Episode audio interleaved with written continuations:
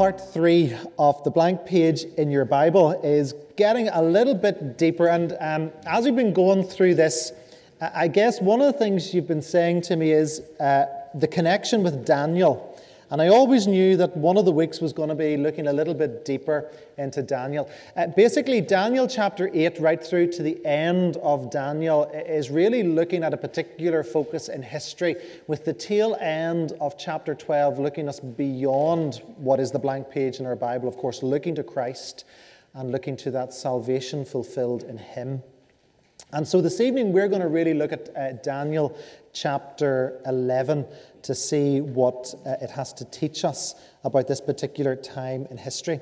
But before we do, we're going to um, think a little bit about Old Testament prophecy. Now, uh, there's two ways of looking to the future in Scripture one is prophecy, and the other is what we call apocalyptic literature. Um, and so, if um, I was to give you an idea, Isaiah, Jeremiah, Ezekiel would all be prophetic because they're mainly speaking for their time and their place, but ever revealing the full nature of God. Whereas Daniel, and certainly parts of Daniel, and certainly Revelation from chapter 7 onwards, is apocalyptic, which means end times. Um, it's really telling the story of, of the times in which we're living um, getting ready for Christ's return. But yet, that's where Daniel actually finishes this evening by looking to the end of time.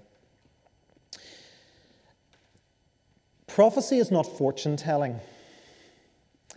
Um, the culture that we lived in before coming down along, that's what prophecy was. Prophecy was able to tell you your future.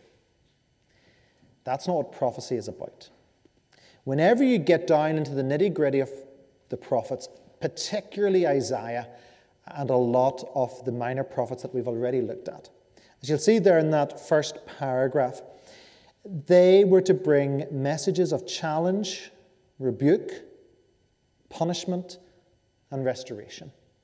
That, that's what the prophets were to do. They were to speak in their time to God's people that if they did not change, then this is what was going to happen. So, yes, it was, it was in a way foretelling the future that God had said would happen, but at every stage there was always opportunity for people to repent and come back. And even though in some of the prophets they will say of Edom's uh, success or another, uh, like Assyria's success, they'll always challenge those who oppose God's people as well. They'll bring condemnation on them that they may rise for a little while, but then they will be punished for their abuse of God's people. Whenever we get into Revelation, then, and we're starting to see a little bit of that in John's Gospel in the evenings, and I did say that it'd be five years and, and before I would ever touch Revelation. Um, this November is number four, so we might extend that to 10 years. Um, I've actually already started preparing a sermon series on Revelation. That's how much work needs to go into Revelation. I'm not going to say we're starting it on year five, but I've already started preparing that. Because the first uh, books, or the first chapters of Revelation that talk about the seven churches are very much prophetic, because it's to the church in the age, and of course the church in the age that we know as well. But the remainder of Revelation is apocalyptic, because it's talking about the end times. And what Revelation does, really from chapter 8 onwards, uh, is say the same thing three times. But it's like a corkscrew.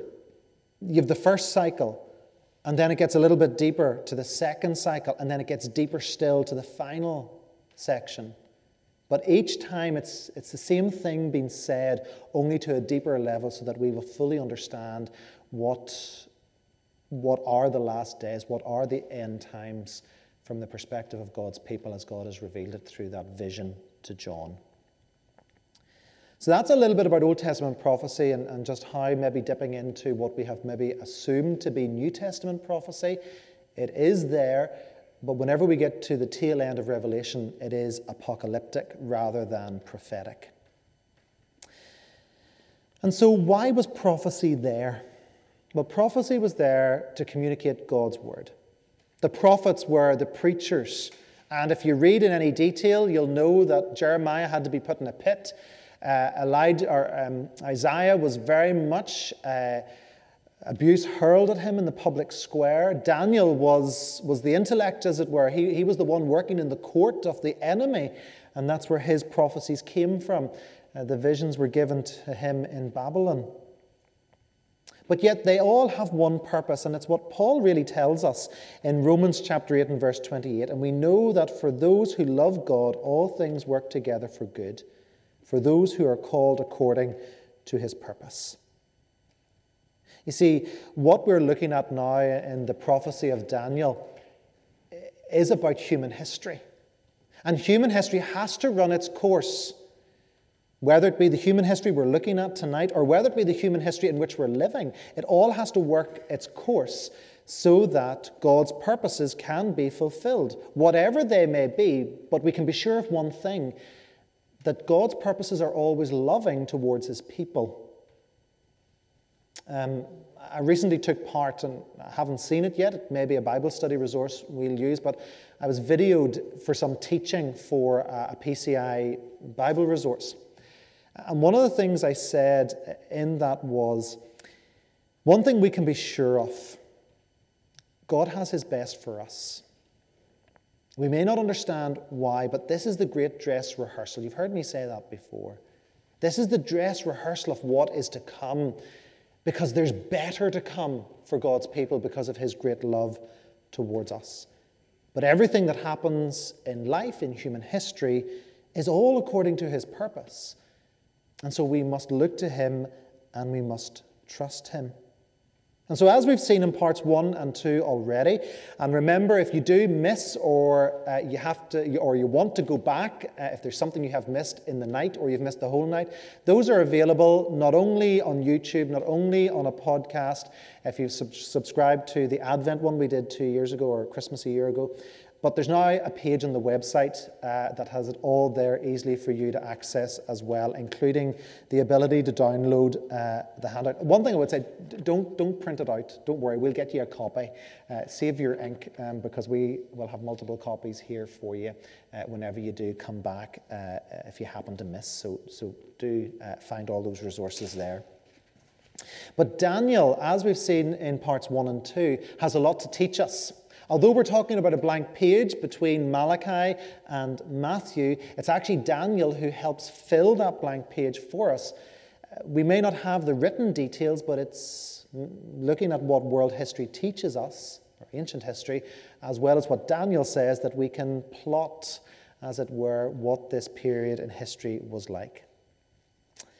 Now, Daniel does have this vision 90 years before the completion of the walls in Jerusalem.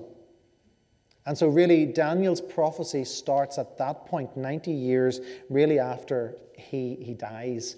Um, however, many years prior to that, he got the prophecy. So, you're talking 90, 100 years before any of this uh, takes place. And, and as I say, that latter part of Daniel, chapters 8 through to chapter 12, is looking at that period, uh, the second century BC, that through around the 300s or so, uh, that's where the majority of uh, his uh, prophecy is focused.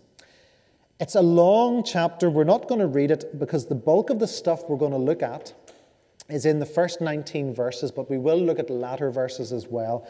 So I thought we'll read verses 1 to 19. It's a little bit different from how we've been doing it. Uh, we haven't normally started with a Bible passage.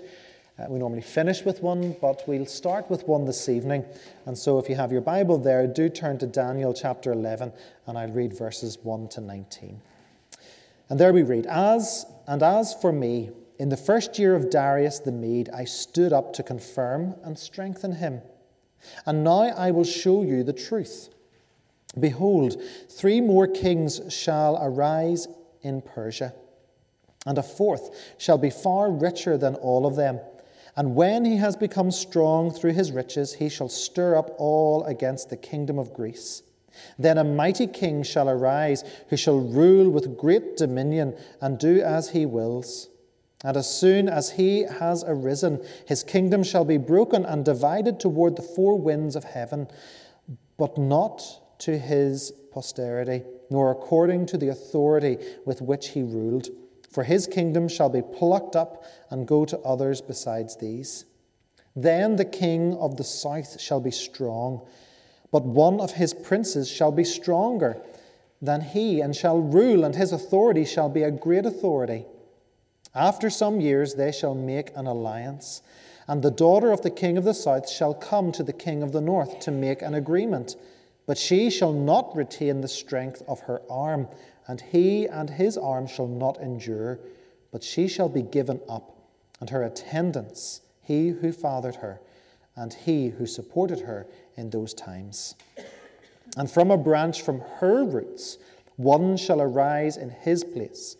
He shall come against the army and enter the fortress of the king of the north, and he shall deal with them and shall prevail.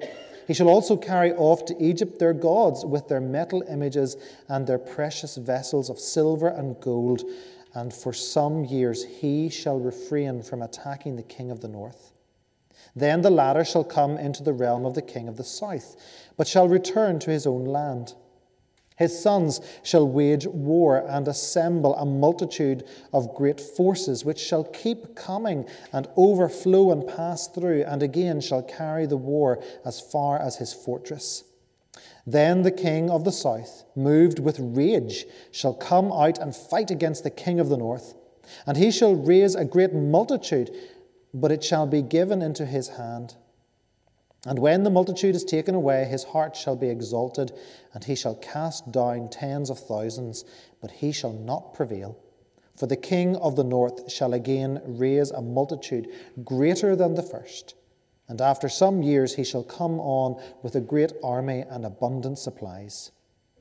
In those times many shall rise against the king of the south, and the violent uh, sorry, and the violent among your own people shall lift themselves up in order to fulfill the vision, but they shall fail.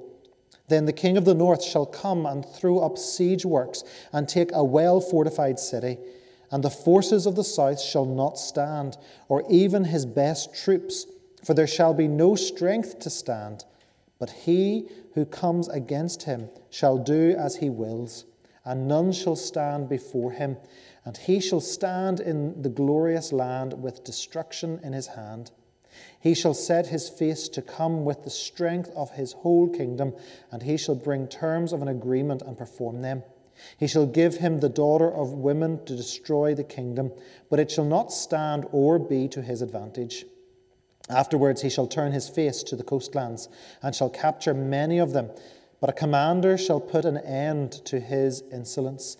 Indeed, he shall turn his insolence back upon them. Then he shall turn his face back toward the fortresses of his own land, but he shall stumble and fall and shall not be found. Amen. This is the word of God. Now, the first thing I should say is we're not going to go through this passage verse by verse with a pen and figure out who's who and who's talking. We don't, well, first of all, we don't have time to do that. Secondly, I don't have the intelligence to do that. And thirdly, we don't have the history to do that. And so, what we're going to do is we're going to look at quite a, a chunk of it, but not at all, because there's just some things we can't explain. But we're going to look at the ones that have significance in the great story that leads us up to the birth of Christ. And I'm giving you a map there, and if you're, if you're savvy enough, you will have noticed that it looks the same map, but it's not. The maps that I've given you are slightly different. Uh, so this map, I think, is there in part one in your handout, but it's not in part two because this is more to show you the fluidity of all of this. Because if you listened or read, you'll see there's a wee bit of toing and froing between the north and the south. But I want you to notice what's at the center of all of this. And it's right here. It's Jerusalem. Jerusalem is going to be the city that is going to come backwards and forwards between the north and the south. This is the significance in, uh, for the culture and the society into which Jesus came. This is its melting pot even though Jesus came into a melting pot. But really, this is the crucible where it's all worked out, as we'll see tonight. By what we see, we see the real shaping of the society into which Jesus comes. And so we will see how Jerusalem uh, is fought over and comes backwards and forwards. And so it would be so easy to get lost in all of the detail of this that we are going to try and have that overview. And one thing that I hope will be helpful, helpful for you is there in page two. It's the rulers of Syria, Judea, and Egypt after Alexander the Great. It's basically a great big family tree. Now, I put it there. Uh, you needed it on a full page because making it any smaller, you couldn't see it. And I would encourage you that at certain points, maybe get a pen and circle some of these so that you can see. We're not going to look at every single one. I'm going to throw you some wonderful little facts of trivia in there that I just think are amazing. Um, your, Elizabeth Taylor appears, okay? So watch out for Elizabeth Taylor. Uh, our Elizabeth Taylor, by the way, not, not someone called Elizabeth Taylor from all those years ago. Um, there's no point even looking at the screen uh, unless you're looking at it on a really big television at home. But you'll see two sides here to this story. On the left hand side, you have the Ptolemies. So these are the rulers of Egypt. These are the pharaohs. They still use the name Pharaoh. The Ptolemies, spelt with a P. On the right hand side, you have the uh, Seleucids. And they're ruling Mesopotamia. They're ruling really Babylon right across to where Greece was really coming in. So we're not looking at the four parts to this kingdom anymore. It's really between these two houses, the Seleucids and the Ptolemies. And the Seleucids come around and head down from Syria down to what we now know as biblical Palestine. But in those days, it was just all called Syria. And they really fight over one part of it, as we'll see as we move in. Now, I, I will say, um, for the sake, every map and every chart comes from this book. Uh, I, I, know it's the Bible, but it's the ESV Study Bible. They have allowed uh, free um, reproduction of their maps and they're available on their website. So that's where they're all coming from. And generally, when you see a map in church, that's where it come comes from. So, um, organization leaders, please don't use those maps in your organization. Know, they're mine, okay? Um, so, we're going to go down this. Um, we're not going to go through it all. We're probably going to get halfway down it. Um, we will look at some of the names at the bottom just to, to pick up on a few of them. But really, where we're going to start is this toing and froing between the kings of the north, who are the Seleucids, and the king of the south, which is the Ptolemies. Sometimes they're helpful and they call themselves Ptolemy the whatever number and Seleucus, uh, Seleucid the whatever number, Seleucus the whatever number. Um, sometimes they don't. So that's why it's going to be helpful to circle this. So it might be handy to have your, your page like this so that you can see both at the same time. So let's go to our first passage and see where we're picking up. And we're reading from Daniel chapter 11 and verse 6, and you have it there on your page. And so Daniel says, After some years they shall make an alliance, that being the king of the north and the king of the south. And the daughter of the king of the south shall come to the king of the north to make an agreement. But she will not retain the strength of her arm, and he and his arm shall not endure. But she shall be given up, and her attendants, he who fathered her, and he who supported her in those times. So we left off last week with this guy, Ptolemy II Philadelphus. And uh, he fought a number of wars. He fought what we call the Syrian Wars. And really, his major war uh, was uh, the Second Syrian War between 260 and 253 BC. And at the end of that, he does what is the common practice. Um, he really makes his wife an ambassador. Sorry, his daughter, an ambassador. By the way, his wife is also called Bernice. So that's why whenever you look at the chart there, and the third box down on the left hand side, you have Ptolemy, um, sorry, Ptolemy II Philadelphus. Um, his daughter then is Bernice. And he, she is given, you can't really see your line there, but as you know, a family tree, his son is Ptolemy III, his daughter's Bernice. She is given off to the Seleucids as an ambassador. Her mother was also called Bernice, not to be confused.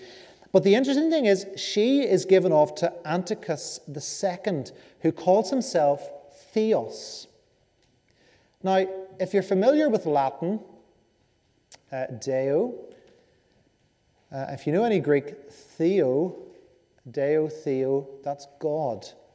Theos, God. He basically calls himself God.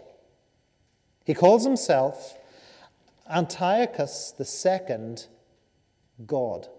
And the reason why he does this is in the Second Syrian War, he goes to Melita and he basically uh, saves the people of that town, and they turn around and worship him as a god.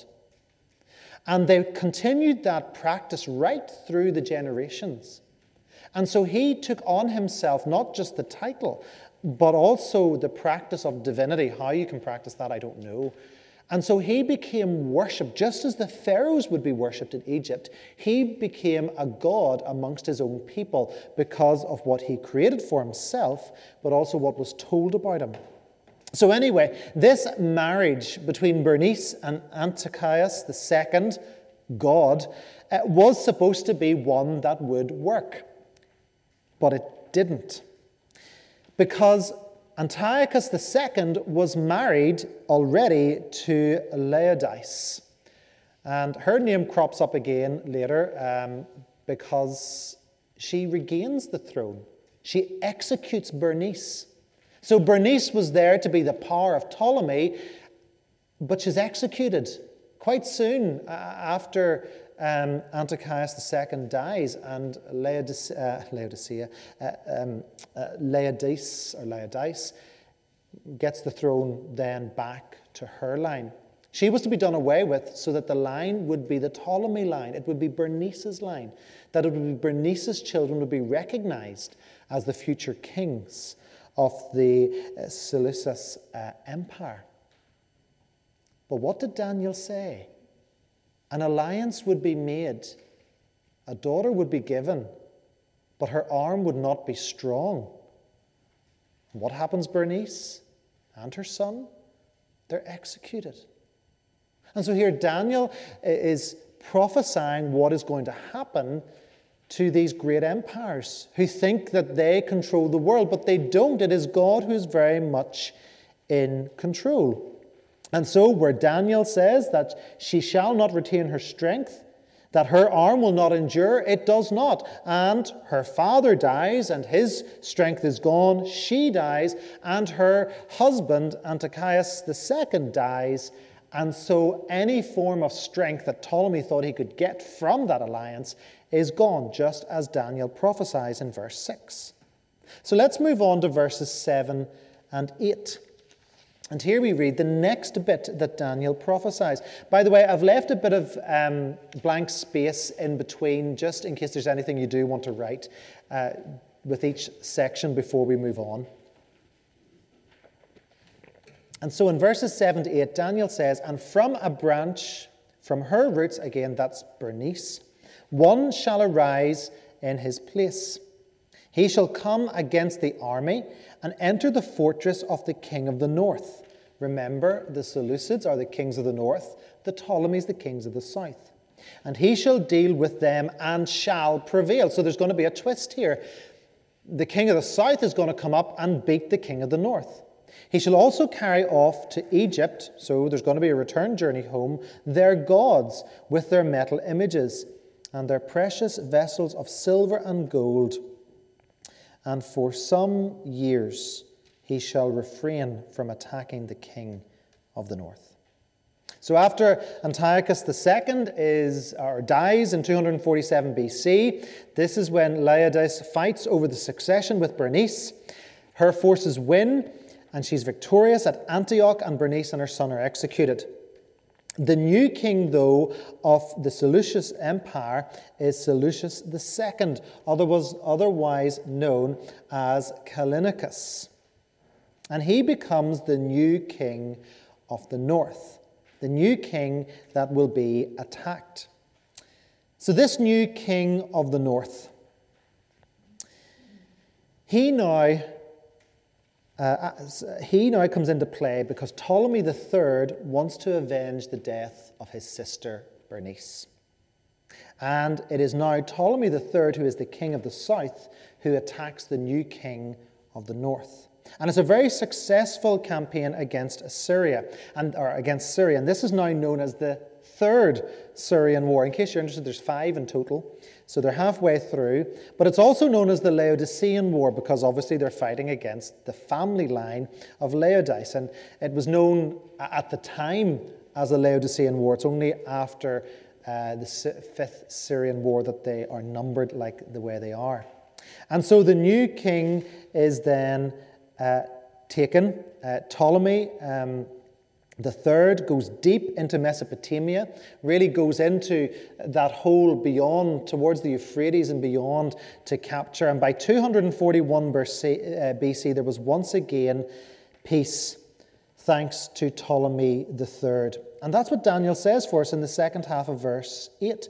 And for some years he shall refrain from attacking the king of the north. Well, he didn't need to because he'd, he'd brought it all under control. He may not be completely in ruling of it, and he may have allowed the Seleucus kingdom to maintain their own authority, but he's got rid of whatever threat was against him in Egypt, and he is Ptolemy III, otherwise known. They're so complicated. Not only do they call themselves Ptolemy, but they'll also call themselves Euergetes, and there's Euergetes the first, Euergetes the second, all called Ptolemy as well. They really need to think of a new way of naming their family. Um, it really is not helpful. But he reigns from 247 BC right down to 222 BC. And so there's peace. The north and the south, however, will battle again for control over what is known as Coele Syria. And really, this is the portion of land that I was talking about. I did bring a red pointer this evening. This bit here that stretches from the Euphrates River with that little jagged line down here, that is Syria, uh, or uh, Syria, because this whole area is known as Syria. And so that's the bit of territory that they're fighting over. But if you get this territory, you get Jerusalem as well. That's the significance of it all. And so backwards and forwards, they're fighting over this piece of land. And this portion of land would be taken from the Ptolemy kings, the kings of the south, and put into the hands of the Seleucus kings, the kings of the north, around 200 BC. They'll lose it. And so the Seleucids will come into Jerusalem around 200. We're getting closer to Christ.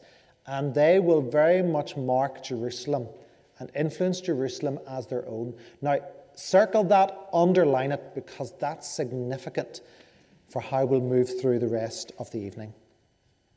So, um, I did have a wee map to, to view, look that in. So basically, that whole area from the top of the Euphrates down to here is all that area of uh, Colio uh, or Co- uh, Coeli, Syria. But we come to this fella, Antiochus III the Great. He's the one that takes control. He's the one that eventually wins back Jerusalem from the, uh, the Ptolemies. And really, he's the one that cripples the Ptolemy kingdom. And so gradually the Egyptians lose control of everything because of this guy, Antiochus III the Great. And what he does is his campaign really goes in, in three parts. In 219 BC, he is defeated at Rafah. Rafah is in the Gaza Strip. So he gets the battle to Gaza. He comes back then, um, 17 years later, in 202 BC, and is partially successful. He gains more territory. But it's not until 200 or 199 BC that he defeats the Ptolemies at Panion, near the source of the Jordan River. That's the Fifth Syrian War. And he finally takes control of Coele Syria and the city of Jerusalem. And this is what Daniel says about this in verses 15 and 16. Then the king of the north, Antiochus III, shall come and throw up siege works. So Daniel's describing a, a, a full out war. Siege takes time. How long did it take him? Well, it, it took him the guts of 20 years. But he will throw up siege works, and he will take a well fortified city, and the forces of the south shall not stand. He defeats Egypt, or even his best troops. that is, the best troops of the south, for there shall be no strength to stand. Antiochus III is almost, a, in his day, a modern Alexander the Great. But he who comes against him shall do as he wills, and none shall stand before him. And he shall stand in the glorious land with destruction in his hand. The glorious land, Jerusalem. That's the city of God. It's the only part of that territory that we would ever imagine being called glorious because it is there where God is worshipped. And he gets it.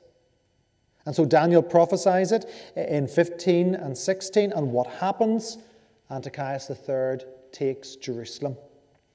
But he does more than just take it because he now needs to consolidate his power and his strength and his position.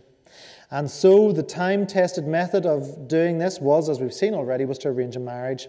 And he arranges uh, for his daughter Cleopatra to marry the current Pharaoh and king of Egypt, which is Ptolemy V. Um, and we'll come and look at Daniel uh, 11 in a moment, verse 17. But go back to page 2, and as you go halfway down, you will see 1, 2, 3, 4, fifth. The fifth block down on the left hand side, you will see Cleopatra I as you move across to the center. This is not Elizabeth Taylor.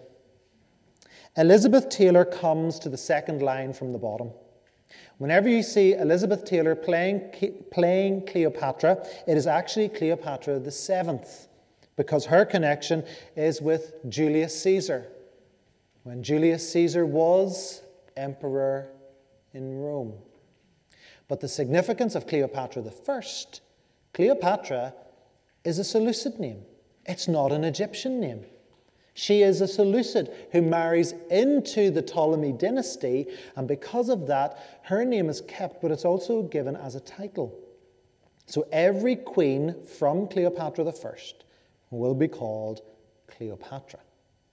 It becomes an Egyptian name, but it is not Egyptian. Is it, It is a Seleucid name. But Daniel tells us this in Daniel 11, verse 17, because there he says, He shall set his face to come with the strength of his whole kingdom, and he shall bring terms of an agreement. That's Cleopatra the first, and perform them. He shall give them the daughter of women to destroy the kingdom. That's exactly what she does. Her influence weakens the Ptolemy Empire because of her Seleucid influence but it shall not stand to be uh, or to be to his advantage. So ultimately, the Seleucids will go, and that's why we come to what was significant um, about the Seleucids. They become too far stretched. And in the background, at the whole of this time, we must take note of the emerging power of Rome. We haven't mentioned it yet, but we're 200 years from Christ. So Rome's bound to come into the story at some point. Well, they're already building. Because whenever Antiochus, um, whichever one we were on, the third, um, uh, the Great, at Melita, uh, sorry, no, Antiochus the second at Melita, who was called God Theos. Well, that was the beginning, the birthing of Rome. His attack there would see out of that the early stages of the Roman Empire by a, a, group against him who take themselves in retreat. But far away, they start to build their own empire. And so, while the Antiochuses now moving closely to Antiochus IV, Rome is starting to build. But they're so spread right across Mesopotamia, Syria, and now down towards Egypt that they're not covering their western border. And before they know it, Rome will be in. And even though he has now got Cleopatra into the house of Ptolemy, it turns out Antiochus and the Seleucids will not stand. It will not be to his advantage. Because despite his achievement in taking over Egypt, Antiochus III was actually defeated by the Romans in 195 BC at Magnesia. They make great milk there if you're interested. Must be too young an audience for that one. These are the dad jokes. so, while Judea was now under Seleucid rule, any understanding of the wider context must take the emerging Roman Empire into account. They're coming. Melita may have been the start of it, but Magnesia is going to be where they will do their damage. So, from a biblical perspective, the next major Seleucid ruler who we need to look at, remember with Rome bubbling in the background, is Antiochus IV Epiphanes, just normally known as Antiochus Epiphanes. If you want to know if the man who did the most damage and actually started the most amount of hatred amongst the Jews, it's this fella. Antiochus Epiphanes ruled from 175 right down to 164 BC. We're getting closer. And in Daniel 11, this is the bit we didn't read, verses 29 to 32, this is what we read. At the time appointed, he shall return and come into the south, but it shall not be this time as it was before. For ships of Kittim shall come against him, and he shall be afraid and withdraw, and shall turn back and be enraged and take action against the holy covenant. He shall turn back and pay attention to those who forsake the holy covenant. Forces from him shall appear and profane the temple and fortress, and shall take away the regular burnt offering, and they shall set up the abomination that makes desolate. He shall seduce the flat with he shall he shall seduce with flattery those who violate the covenant, but the people who know their God shall stand firm and take action. Antiochus Epiphanes thought he was the man. He thought he was the one who was going to be taking over the world. But he went to the coast and he was defeated by the armies that would come from former Greece, but really from Rome. And he got his tail put between his legs and he went back home. And as he went back home, he took out his fury and his rage on Jerusalem. But do you notice what Daniel says there? Daniel prophesies that this is going to happen because of those who forsake the holy covenant. What did all the other major and minor prophets teach? If you forsake God, you're going to be punished. They've now had the walls dedicated, the temple rebuilt. It was supposed to be a place of worship from the time of Ezra and Nehemiah and the bringing back of the law and the reforms. But we're now 200 years, nearly 250 years from that point. And yet they've gone back into their old ways, and once again, God warns them well, because you forsake the holy covenant, you're going to be punished. Now, there's a term in there that you probably will be very familiar with the abomination that makes desolate. What is that? Well, there's two things to understand here. This fella, Antiochus Epiphanes, calls himself Epiphanes. What does it sound like? Epiphany. When does Epiphany happen? Well, Epiphany comes after Christmas. Epiphany simply means manifest of God. So, Epiphany is that telling from God, it's that revealing from God.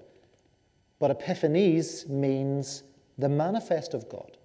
He was putting himself, much like his predecessor, in the place of God, putting himself up as God. He was uh, Antiochus the fourth the manifest of God. He was God by his own profession. And what does this self professed manifestation of God do? Well, the abomination to which Daniel refers to is most likely what we have here and that picture. It's the statue of Zeus. Because what Antiochus Epiphanes did was he rededicated the temple in Jerusalem. And he made it a temple of Zeus. And right in the center of the temple, he placed a statue of Zeus. Now, this isn't the one, uh, this is just one of many statues of Zeus from around that time. But he completely desecrated the temple by placing in it a false god. That's what the abomination that makes desolate. It's it's a false image, it's a false God. And what this does is that this is really the spark that will ignite what happens for the next 150 years that will impact the life into which Jesus comes. not socially alone. We've looked at the social aspect with the Greek culture coming in. But what these wars have done is they have built up a hatred, but they've also built up a zealous nature to the Jews. Because what's going to happen is the Maccabean revolt. And what's going to happen is the Pharisees and the Sadducees, and they're going to have 150 years to work themselves out, and the Essenes, and they're going to become key players into the culture in which Jesus comes. The real melting pot of Israel, that Israel itself thinks it's becoming political, that Israel itself believes it can do better with the law of Moses, but actually what they leave out is worship of God. And so Jesus comes in at just the right time, in the fullness of time, to tell the people of Israel that they've got it all wrong. And this is where we'll finish this evening by reading Daniel chapter 12 and verse 13, where he says, right at the very end of his vision, everything that he says regarding the Ptolemies and the Seleucids, whether they're called uh, Ptolemy or uh, whether they're called Antiochus, he says to his people, God says, But go your way till the end, and you shall rest and shall stand in your allotted place at the end of the days. God says to his people, Stand firm. He says, Whatever's going to happen, stand firm. Because whenever we go to the very end of Scripture, whenever we go to the revelation of John, this is how John finishes. He says in Revelation 22, verses 20 to 21, He who testifies to these things says, Surely I am coming soon. Jesus says, because he's the one testifying to this vision, I am coming soon. And what's John's response? Amen. Come, Lord Jesus. You say you're coming soon? Well, come because we want to be with you. And he says, The grace, until that time, the grace of the Lord Jesus be with all.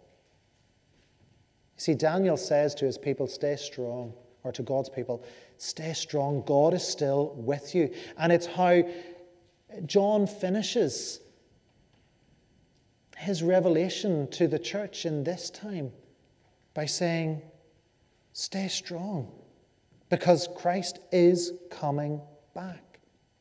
Everything that happens now, just as everything that happened back in that intertestamental period, is for a reason.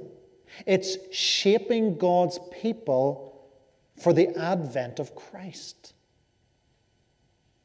Christ's first advent, and of course on Sunday we will see him riding into the city of Jerusalem but for his second advent, that we as his people, whether he comes in our lifetime or we will rise from the grave to join him, he is coming. And so, whatever we face in this life is worth it because he is coming soon. See, history teaches us, whenever we see it in the light of Daniel, that God is ruling and reigning and everything in history is for His purpose. That's why we started in Romans 8 and 28 that we know that for uh, those who love God, all things work together for good, for those who are called according to His purpose. And so, if life is feeling a wee bit tough right now, keep going by looking to the Savior. Whatever annoyances, be they here in Annalong, be they on the world stage, if your stomach's in knots or you're sick to your pit, if there's trouble coming and you're just fed up, well, don't give up hope because Jesus says, Surely I am coming soon. And our response is to say, Amen, which in English means, and let it be. Come, Lord Jesus. The people in Daniel's time were pointed to God. We, as the church today, are pointed to look to Jesus, that we would know His grace for whatever lies ahead. Whenever we come back to this in a few weeks' time, we're now looking at the last 150 years. In the three final parts of this, we'll be looking at the formation of the Pharisees and the Sadducees, how they, as it were, get into bed with the Romans, and how Rome takes control. The most barbaric of all the nations in the world who have the most humiliating and cruel ways of execution, where we will see our Savior on a cross, but we will know him as the risen Lord, that even the greatest kingdom that ever existed will never be able to put down. That's why we're looking at this, so that we can be confident that God works both in time and out of time, so that we will know the fullness of His love for us. But for tonight, may you know grace from our Saviour, so that we can say, Come soon, Lord Jesus, as we continue to trust in you. So let's pray. Our Father God, thank you that we can look at this and perhaps enjoy some of it. Um, but thank you that we're seeing here prophecy fulfilled for your purpose. That you were working at all to show to us that the kingdoms of this world will never stand and will never last. Even our own once mighty empire has come and it has gone. Because you are Lord over all. And you are not constrained by empires. In fact, you are the one who controls and uses empires for your good and glory. And so, just as you've pointed your people of old to you and to know your salvation, so help us to look to Christ and be assured of our salvation in Him, that no matter what we face, as John tells us in the Revelation, Christ, excuse me, is coming soon.